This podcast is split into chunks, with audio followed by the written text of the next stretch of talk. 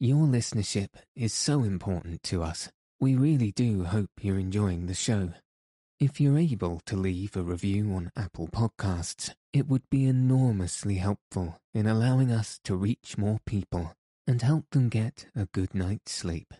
So is following us on Apple Podcasts, Spotify, and any other podcast player that you use.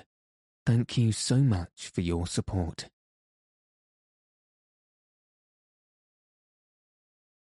Good evening. Welcome to Send Me to Sleep, the world's sleepiest podcast. I'm your host, Andrew. I'm here to help calm your mind and send you into a peaceful night's sleep. Tonight, I'll be reading chapters 19 and 20 of The Scarlet Pimpernel by Emma Orczy. So let your eyes fall heavy and your breath soften as we settle in for a peaceful night's sleep.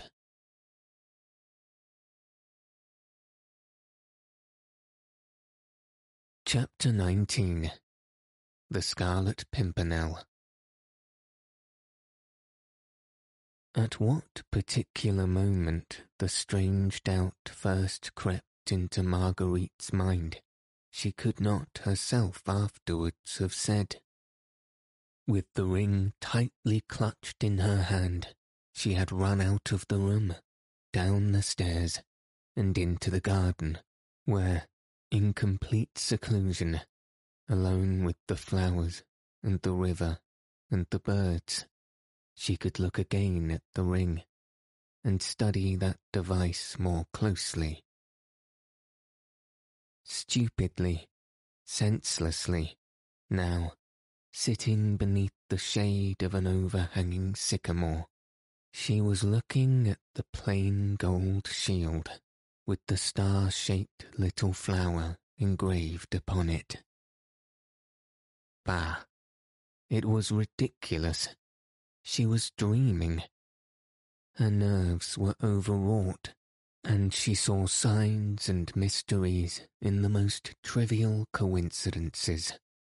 Had not everybody about town recently made a point of affecting the device of that mysterious and heroic Scarlet Pimpernel? Did she not herself wear it embroidered in her gowns? Set in gems and enamel in her hair. What was there strange in the fact that Sir Percy should have chosen to use the device as a seal ring? He might easily have done that. Yes, quite easily. And, besides, what connection could there be between her exquisite dandy of a husband with his fine clothes and refined, lazy ways, and the daring plotter who rescued French victims from beneath the very eyes of the leaders of a bloodthirsty revolution. Her thoughts were in a whirl. Her mind was blank. She did not see anything that was going on around her, and was quite startled when a fresh young voice called to her across the garden. Chérie, Chérie, where are you? And little Suzanne, fresh as a rosebud, with eyes dancing with glee, and brown curls fluttering in the soft morning breeze, came running across the lawn. They told me you were in the garden, she went on prattling merrily, and throwing herself with pretty, girlish impulse into Marguerite's arms. So I ran out to give you a surprise. You did not expect me quite so soon, did you, my darling little Margot Cherie? Marguerite who had hastily concealed the ring in the folds of her kerchief, tried to respond gaily and unconcernedly to the young girl's impulsiveness. Indeed, sweet one, she said with a smile, it is delightful to have you all to myself, and for a nice, whole long day. You won't be bored? Oh, bored? Margot, how can you say such a wicked thing? Why, when we were in the dear old convent together, we were always happy when we were allowed to be alone together and to talk secrets. The two young girls had linked their arms in one another's and began wandering round the garden. Oh, how lovely your home is, Margot, darling, said little Suzanne enthusiastically, and how happy you must be. Ay, indeed, I ought to be happy, oughtn't I, sweet one? said Marguerite, with a wistful little sigh. How sadly you say it, Cherie. Ah, well, I suppose now that you are married, you won't care to talk secrets with me any longer. Oh, what lots and lots of secrets we used to have at school. Do you remember? Some we did not even confide to Sister Teresa of the holy angels, though she was such a dear. And now you have one all important secret, eh, little one? said Marguerite merrily, which you are forthwith going to confide to me. Nay, you need not blush, Cherie, she added, as she saw Suzanne's pretty face crimson with blushes. Faith, there's naught to be ashamed of. He is a noble and true man, and one to be proud of as a lover, and as a husband. Indeed, Cherie, I am not ashamed, rejoined Suzanne softly, and it makes me very, very proud to hear you speak of him so well. I think Maman will consent, she added thoughtfully, and I shall be, oh, so happy. But of course, nothing is to be thought of until Papa is safe. Marguerite started. Suzanne's father, the Comte de Tournay, one of those whose life would be jeopardized if Chauvelin succeeded in establishing the identity of the Scarlet Pimpernel. And also from one or two of the members of the League that their mysterious leader had pledged his honor to bring the fugitive, had pledged his honor to bring the fugitive Comte de Tournay safely out of France. Whilst little Suzanne, unconscious of all, save her own all important little secret, went prattling on, Marguerite's thoughts went back to the events of the past night. Armand's peril, Chauvelin's threat, his cruel either or which she had accepted, and then her own work in the matter, which should have culminated at one o'clock in Lord Grenville's dining room, when the relentless agent of the French government would finally learn who was this mysterious Scarlet Pimpernel, who so openly defied an army of spies and placed himself so boldly and for mere sport on the side of the enemies of France. Since then, she had heard nothing from Chauvelin. She had concluded that he had failed, and yet she had not felt anxious about Armand, because her husband had promised her that Armand would be safe. But now, suddenly, as Suzanne prattled merrily along, an awful horror came upon her for what she had done. Chauvelin had told her nothing. It was true. But she remembered how sarcastic and evil he looked when she took final leave of him after the ball. Had he discovered something then? Had he already laid his plans for catching the daring plotter, red-handed, in France, and sending him to the guillotine without compunction or delay? Marguerite turned sick with horror, and her hand convulsively clutched the ring in her dress.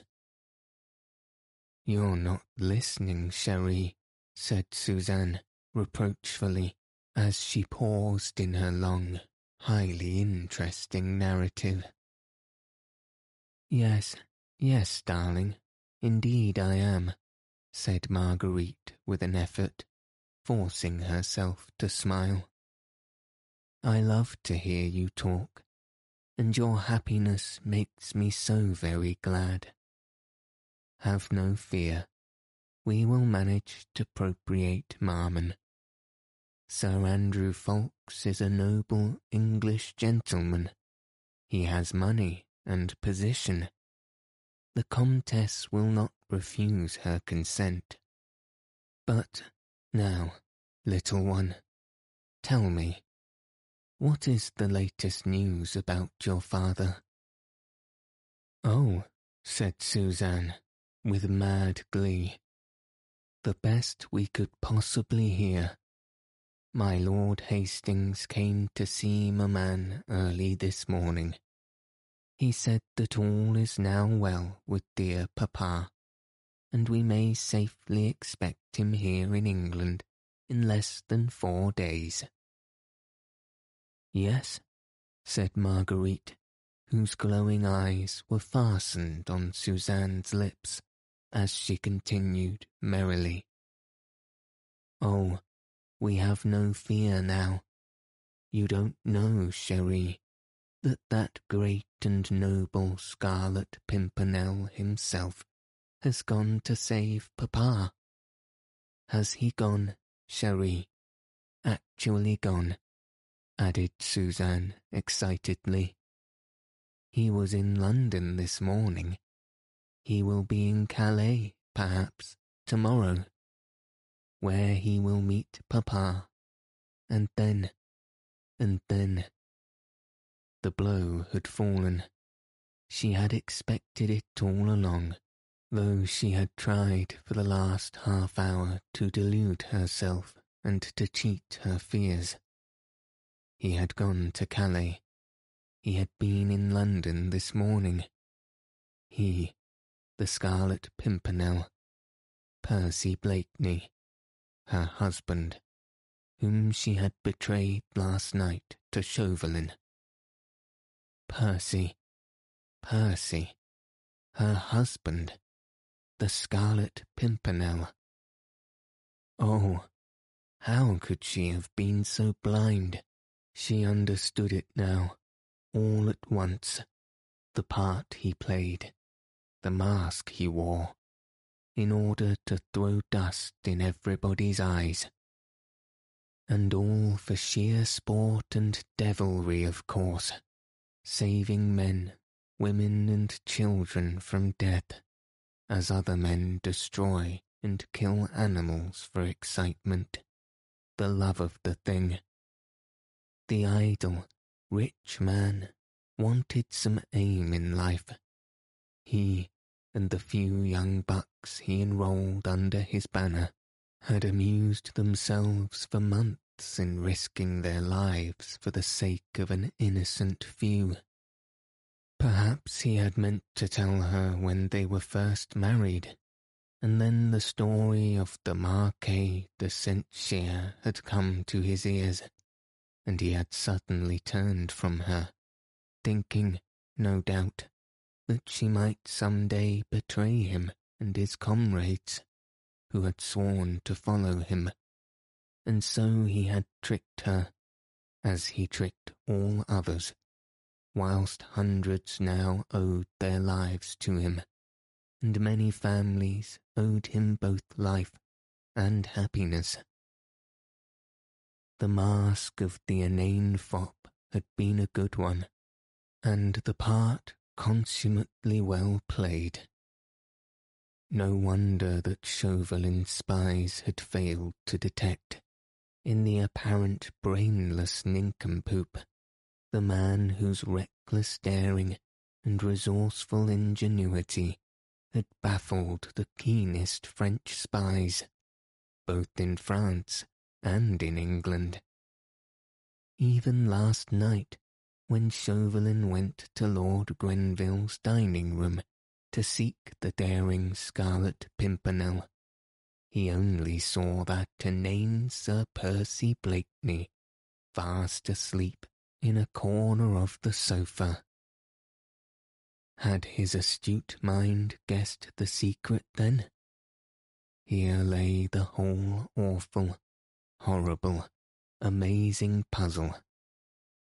In betraying a nameless stranger to his fate, in order to save her brother, had Marguerite Blakeney sent her husband to his death? No, no, no, a thousand times no. Surely fate could not deal a blow like that. Nature itself would rise in revolt. Her hand, when it held that tiny scrap of paper last night, would surely have been struck numb ere it committed a deed so appalling and so terrible. But what is it, Cherie?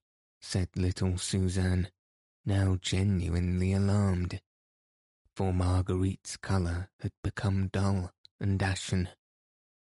Are you ill, Marguerite? What is it? Nothing, nothing, child, she murmured as in a dream. Wait a moment. Let me think. Think. You said the Scarlet Pimpernel had gone today. Marguerite, Cherie, what is it? You frighten me. It is nothing, child. I tell you, nothing. I must be alone a minute. And dear one, I may have to curtail our time together today. I may have to go away. You'll understand. I understand that something has happened, Cherie, and that you want to be alone. I won't be a hindrance to you. Don't think of me. My maid, Lucille, has not yet gone. We will go back together. Don't think of me. She threw her arms impulsively round Marguerite. Child as she was, she felt the poignance of her friend's grief, and with the infinite tact of her girlish tenderness, she did not try to pry into it, but was ready to efface herself. She kissed Marguerite again and again, then walked sadly back across the lawn. Marguerite did not move. She remained there, thinking, wondering what was to be done. Just as little Suzanne was about to mount the terrace steps, a groom came running around the house towards his mistress. He carried a sealed letter in his hand. Suzanne instinctively turned back. Her heart told her that here perhaps was further ill news for her friend, and she felt that her poor Margot was not in a fit state to bear any more.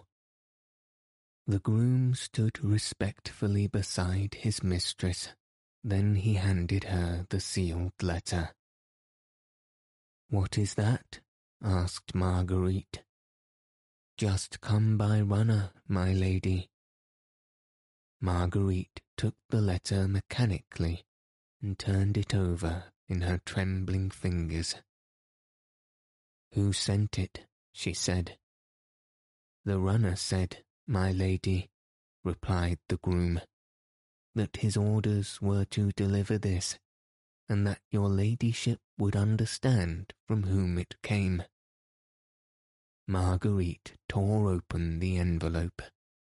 Already her instinct had told her what it contained, and her eyes only glanced at it mechanically. It was a letter written by Armand St. Just for Sir Andrew Ffoulkes.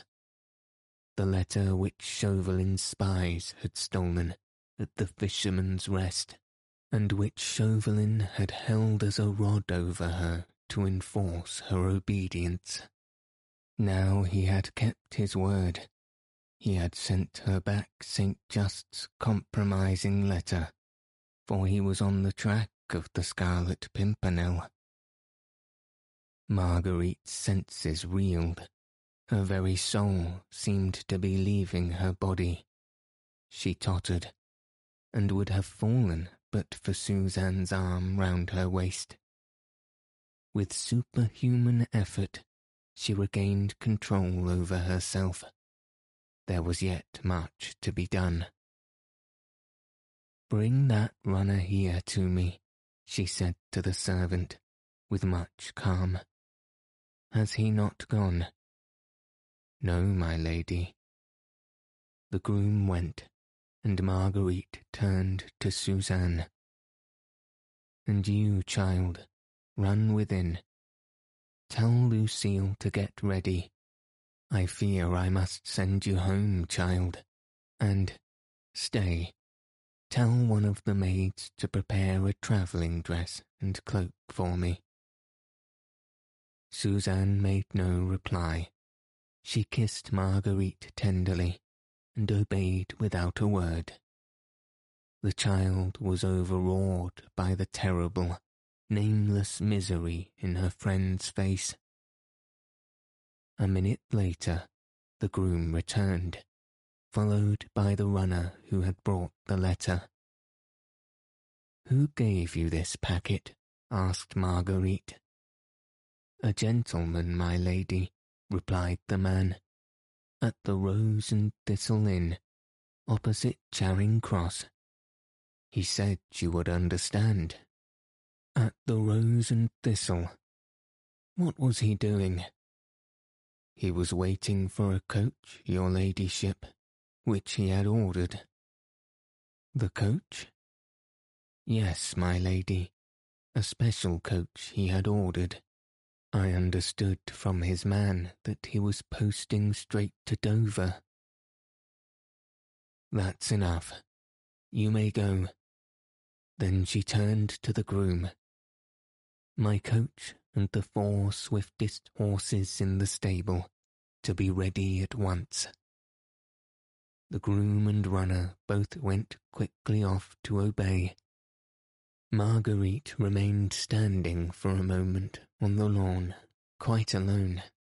Her graceful figure was as rigid as a statue. Her eyes were fixed. Her hands were tightly clasped across her breast. Her lips moved as they murmured, with pathetic, heart-breaking persistence. What's to be done? What's to be done? Where to find him? O oh God, grant me light. But this was not the moment for remorse and despair. She had done, unwittingly, an awful and terrible thing the very worst crime, in her eyes, that a woman ever committed. She saw it in all its horror. Her very blindness in not having guessed her husband's secret seemed now to her another deadly sin. She ought to have known. She ought to have known.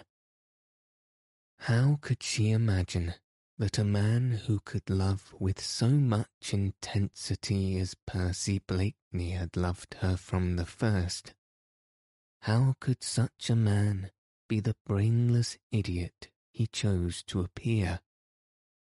She, at least, ought to have known that he was wearing a mask, and having found that out, she should have torn it from his face whenever they were alone together.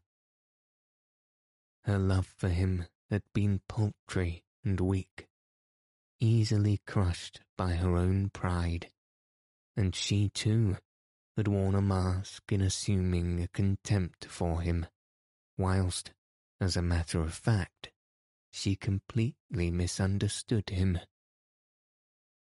But there was no time now to go over the past. By her own blindness she had sinned. Now she must repay, not by empty remorse, but by prompt and useful action. Percy had started for Calais, utterly unconscious of the fact that his most relentless enemy was on his heels. He had set sail early that morning for London Bridge. Provided he had a favourable wind, he would no doubt be in France within twenty-four hours. No doubt he had reckoned on the wind and chosen this route. Chauvelin, on the other hand, would post to Dover, charter a vessel there, and undoubtedly reach Calais much about the same time. Once in Calais, Percy would meet all those who were eagerly waiting for the noble and brave Scarlet Pimpernel, who had come to rescue them from horrible and unmerited death. With Chauvelin's eyes now fixed upon his every movement, Percy would thus not only be endangering his own life, but that of Suzanne's father, the old Comte de Tournay, and of those other fugitives who were waiting for him and trusting in him. There was also Armand, who had gone to meet de Tournay, secure in the knowledge that the Scarlet Pimpernel was watching over his safety. All these lives, and that of her husband, lay in Marguerite's hands. These she must save, if human pluck and ingenuity were equal to the task. Unfortunately, she could not do all this quite alone. Once in Calais, she would not know where to find her husband, whilst Chauvelin, in stealing the papers at Dover, had obtained the whole itinerary. Above everything, she wished to warn Percy. She knew enough about him by now to understand that he would never abandon those who trusted him, that he would not turn back from danger and leave the Comte de Tournay to fall into the bloodthirsty hands that knew of no mercy. But if he were warned, he might form new plans, be more wary, more prudent. Unconsciously, he might fall into a cunning trap, but, once warned, he might yet succeed. And if he failed, if indeed fate and Chauvelin, with all the resources at his command, proved too strong for the daring plotter after all, then at least she would be there by his side, to comfort, love, and cherish, to cheat death perhaps at the last by making it seem sweet, if they died both together, locked in each other's arms, with the supreme happiness of knowing that passion had responded to passion, and that all misunderstandings were at an end. Her whole body stiffened with a great and firm resolution. This she had meant to do, if God gave her wits and strength. Her eyes lost their fixed look, they glowed with inward fire at the thought of meeting him again soon, in the very midst of the most deadly perils. They sparked with the joy of sharing these dangers with him, of helping him perhaps, of being with him at the last if she failed. The childlike sweet face had become hard and set. The curved mouth was closed tightly over her clenched teeth. She meant to do or die, with him and for his sake. A frown, which spoke of an iron will and unbending resolution, appeared between the two straight brows. Already her plans were formed. She would go and find Sir Andrew Ffoulkes first. He was Percy's best friend, and Marguerite remembered with a thrill with what blind enthusiasm the young man always spoke of his mysterious leader. He would help her where she needed help. Her coach was ready. A change of raiment and a farewell to little Suzanne, and she could be on her way. Without haste, but without hesitation, she walked quietly into the house.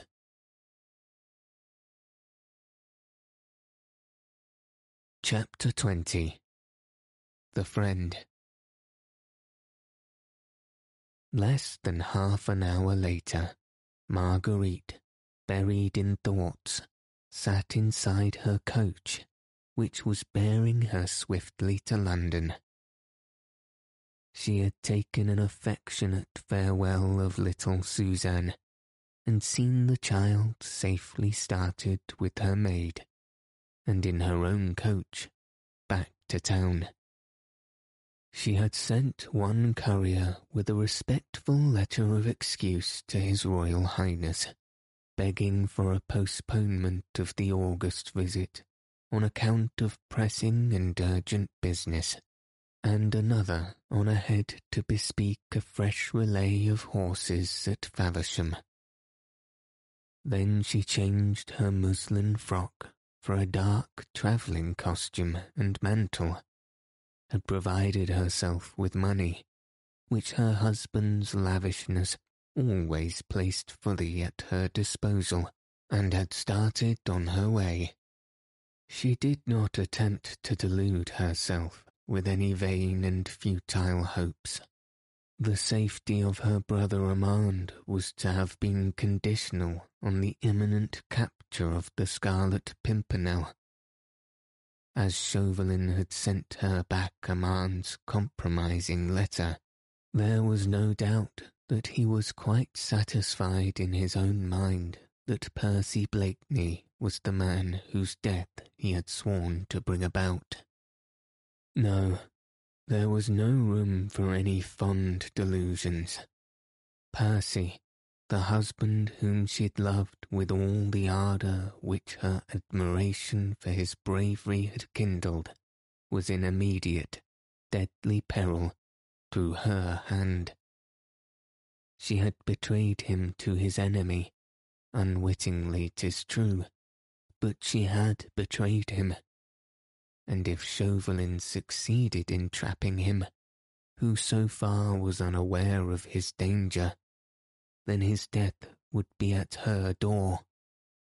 His death, when with her very heart's blood she would have defended him and given willingly her life for him. She had ordered her coach to drive her to the Crown Inn. Once there, she told her coachman to give the horses food and rest. Then she ordered a chair and had herself carried to the house in Pall Mall where Sir Andrew Ffoulkes lived.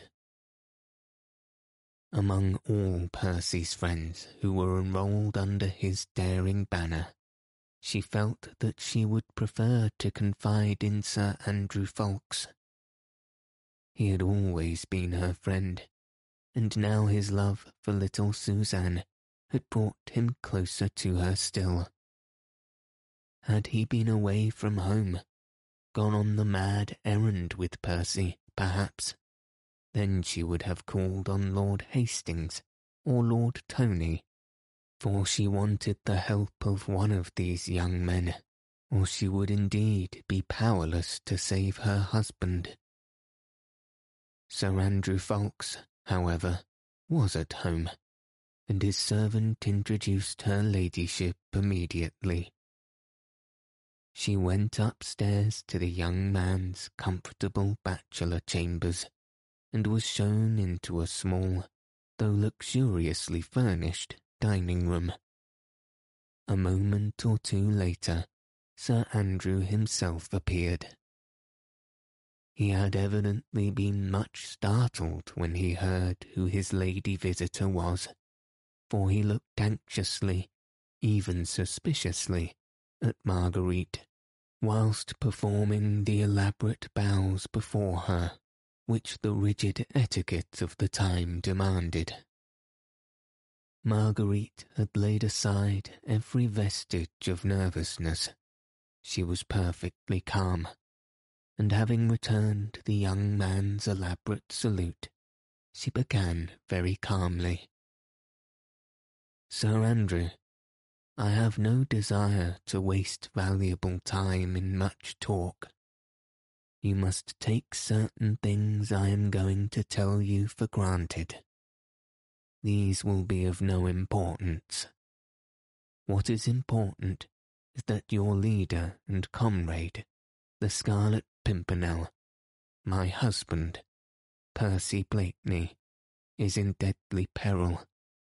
Had she the remotest doubt of the correctness of her deductions, she would have had them confirmed now, for Sir Andrew, completely taken by surprise, had grown very pale and was quite incapable of making the slightest attempt at clever parrying. No matter how I know this, Sir Andrew, she continued quietly.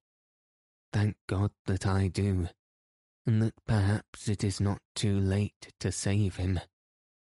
Unfortunately, I cannot do this quite alone, and therefore have come for your help. Lady Blakeney, said the young man, trying to recover himself. I. Will you hear me first? she interrupted. This is how the matter stands. When the agent of the French government stole your papers that night in Dover, he found among them certain plans which you or your leader meant to carry out for the rescue of the Comte de Tournay and others. The Scarlet Pimpernel, Percy, my husband, has gone on this errand himself today. Chauvelin knows that the Scarlet Pimpernel and Percy Blakeney are one and the same person. He will follow him to Calais, and there will lay hands on him. You know as well as I do the fate that awaits him at the hands of the revolutionary government of France. No interference from England, from King George himself, would save him. Robespierre and his gang would see to it that the interference came too late. But not only that, the much trusted leader will also have been unconsciously the means of revealing the hiding place of the Comte de Tournay and all of those who, even now, are placing their hopes in him. She had spoken quietly, dispassionately, and with firm, unbending resolution. Her purpose was to make that young man trust and help her for she could do nothing without him. I do not understand, he repeated, trying to gain time to think what was best done. Ay, but I think you do, Sir Andrew. You must know that I speak the truth. Look these facts straight in the face. Percy has sailed for Calais. I presume for some lonely part of the coast, and Chauvelin is on his track. He has posted for Dover and will cross the channel probably tonight. What do you think will happen? The young man was silent. Percy will arrive at his destination. Unconscious of being followed, he will seek out de Tournay and the others. Among these is Armand St. Just, my brother. He will seek them out, one after another probably, not knowing that the sharpest eyes in the world are watching his every movement. When he has thus unconsciously betrayed those who blindly trust in him, when nothing can be gained from him, and he is ready to come back to England with those whom he has gone so bravely to save, the doors of the trap will close upon him and he will be sent to end his noble life upon the guillotine. Sir Andrew still was silent. You do not trust me, she said passionately. Oh God, cannot you see that I am in deadly earnest?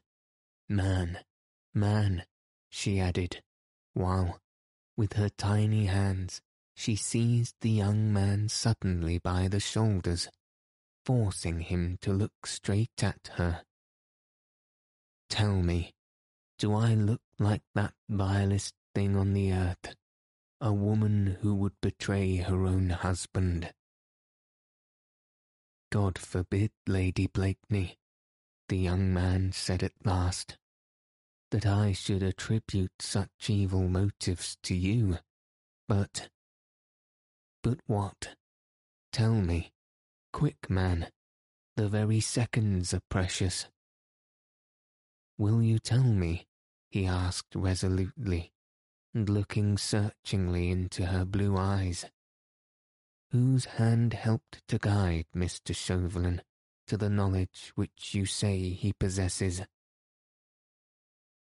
Mine, she said quietly. I own it. I will not lie to you, for I wish you to trust me absolutely. But I had no idea, how could I have, of the identity of the Scarlet Pimpernel, and my brother's safety was to be my prize if I succeeded. In helping Chauvelin to track the Scarlet Pimpernel.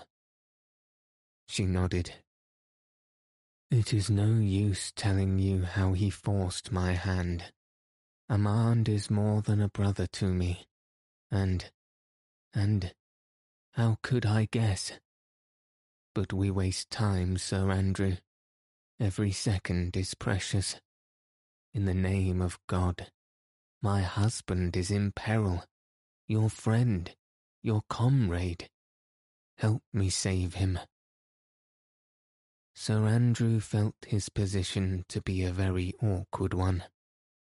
The oath he had taken before his leader and comrade was one of obedience and secrecy, and yet the beautiful woman who was asking him to trust her was undoubtedly in earnest.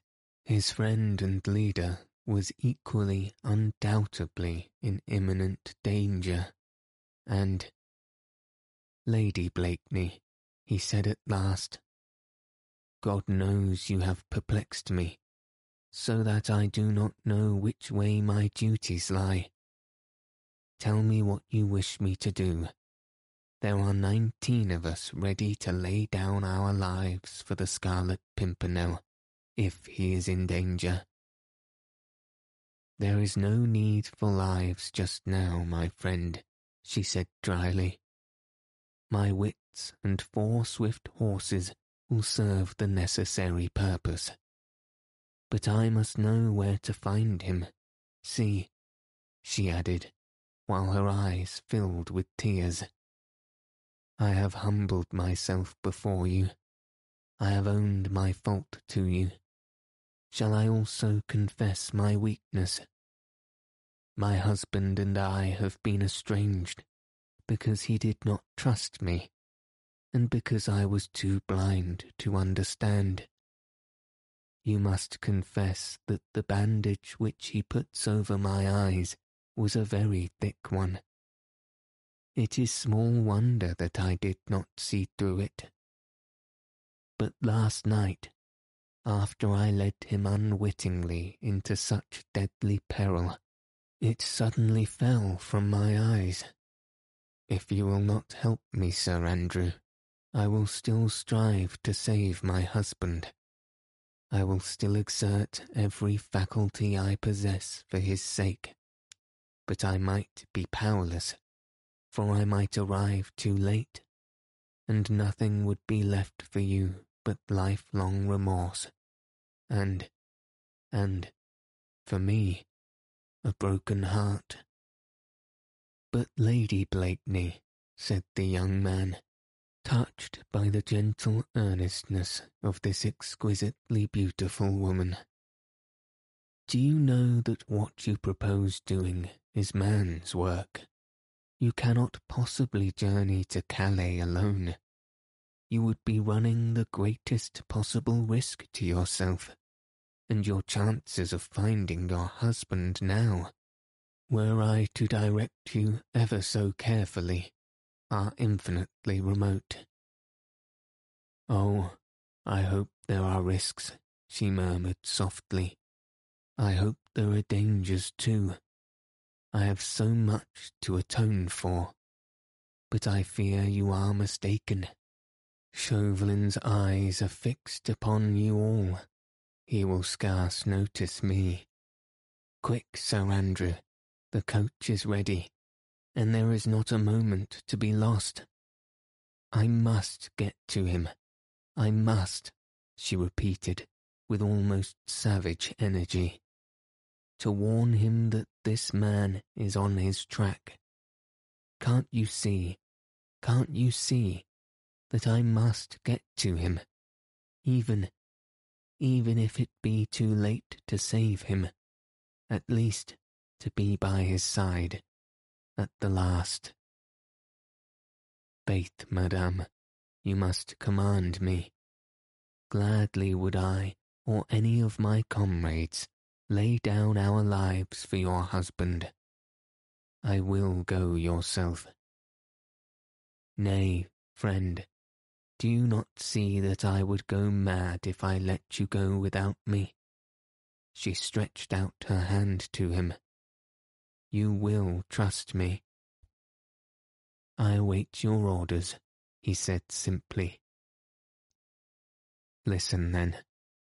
My coach is ready to take me to Dover. Do you follow me, as swiftly as horses will take you?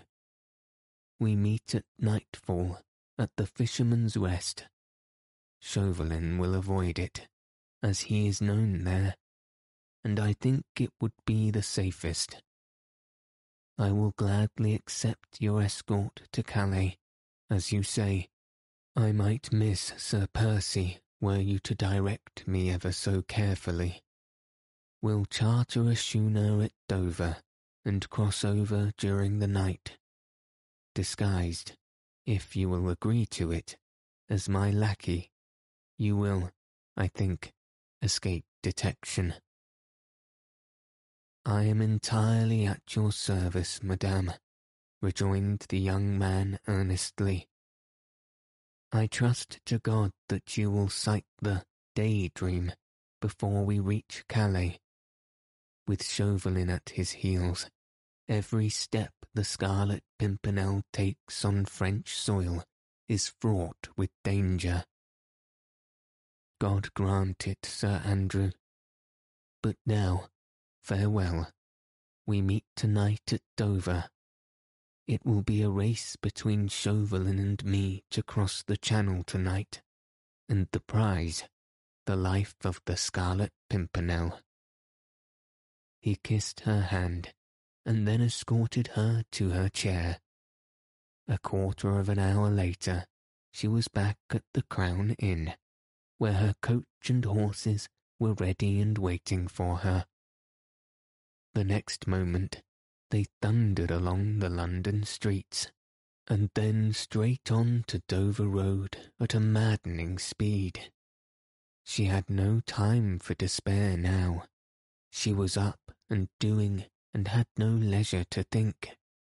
With Sir Andrew Ffoulkes as her companion and ally, hope had once again revived in her heart. God would be merciful. He would not allow so appalling a crime to be committed as the death of a brave man through the hand of a woman who loved him and worshipped him, and who would gladly have died for his sake. Marguerite's thoughts flew back to him, the mysterious hero whom she had always unconsciously loved when his identity was still unknown to her. Laughingly, in the olden days, she used to call him the shadowy king of her heart, and now she had suddenly found that this enigmatic personality whom she had worshipped and the man who loved her so passionately were one and the same. What wonder that one or two happier visions began to force their way before her mind. She vaguely wondered what she would say to him first when they would stand face to face. She had had so many anxieties, so much excitement during the past few hours that she allowed herself the luxury of nursing these few more hopeful, brighter thoughts. Gradually, the rumble of the coach wheels, with its incessant monotony, acted soothingly on her nerves. Her eyes, aching with fatigue, and many shed and unshed tears, closed involuntarily and she fell into a deep sleep.